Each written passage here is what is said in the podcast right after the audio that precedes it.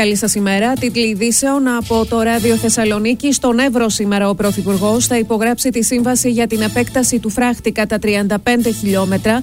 Με τον υπάρχοντα θα καλύπτουν μήκος 140 χιλιόμετρων των ελληνοτουρκικών συνόρων. Ο Πρωθυπουργός θα επισκεφθεί το πρωί τις περιοχές της Ορεστιάδας, του Διδημοτήχου και του Σουφλίου. Θα το συνοδεύουν οι Υπουργοί Προστασίας του Πολίτη και Μετανάστευσης. Στο νομό Αργολίδα θα περιοδεύσει σήμερα ο Αλέξης Τσίπρας στις 7 το απόγευμα. Ανοιχτή ομιλία στην Καλαμάτα. Βολές έριξε χθες από το βήμα της Βουλής με φόντο της σιδηροδρομική τραγωδία. Ομαδικά τα πειρά που δέχτηκε η κυβέρνηση για το ακαταδίωκτο για τον πρόεδρο και τα μέλη της Επιτροπής Εμπειρογνωμόνων για την τραγωδία.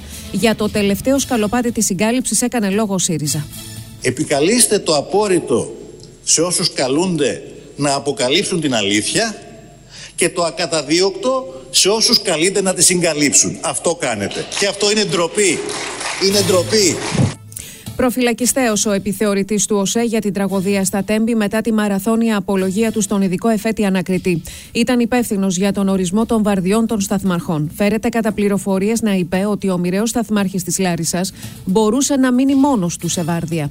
Ότι εκείνος έβγαλε τις βάρδιες, αλλά δεν ευθύνεται για το γεγονός ότι δύο από τους τρεις σταθμάρχες έφυγαν νωρίτερα από το πόστο τους, ούτε για την επαγγελματική τους κατάρτιση. Φέρεται να έβαλε στο κάδρο των ευθυνών και το σταθμάρχη Παλαιοφάρσαλου, επειδή δεν ενημέρωσε για την καθυστέρηση που είχε το μοιραίο Intercity. Στις Ράγες βγαίνει και πάλι το Intercity στο άξο, στον άξονα Αθήνα-Θεσσαλονίκη. Τη Δευτέρα θα γίνει το πρώτο δρομολόγιο, την Παρασκευή 7 Απριλίου το δεύτερο και τη Μεγάλη Τρίτη το τρίτο.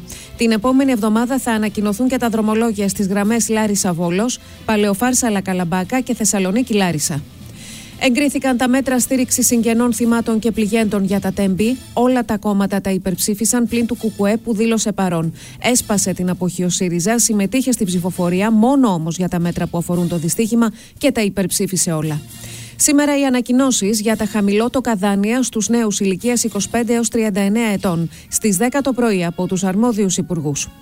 Νόμιμη έκρινε το πρωτοδικείο την ρήτρα αναπροσαρμογής στα τιμολόγια ρεύματος. Απορριπτική η απόφαση του πρωτοδικείου της Αθήνας στις αγωγές που έχουν κατατεθεί εναντίον της ΔΕΗ. Υπενθυμίζεται ότι η χρέωση της ρήτρας αυτή την περίοδο είναι παγωμένη και θα αρχίσει να χρεώνεται ξανά από την 1η Ιουλίου. Περισσότερα στο αρθές.gr.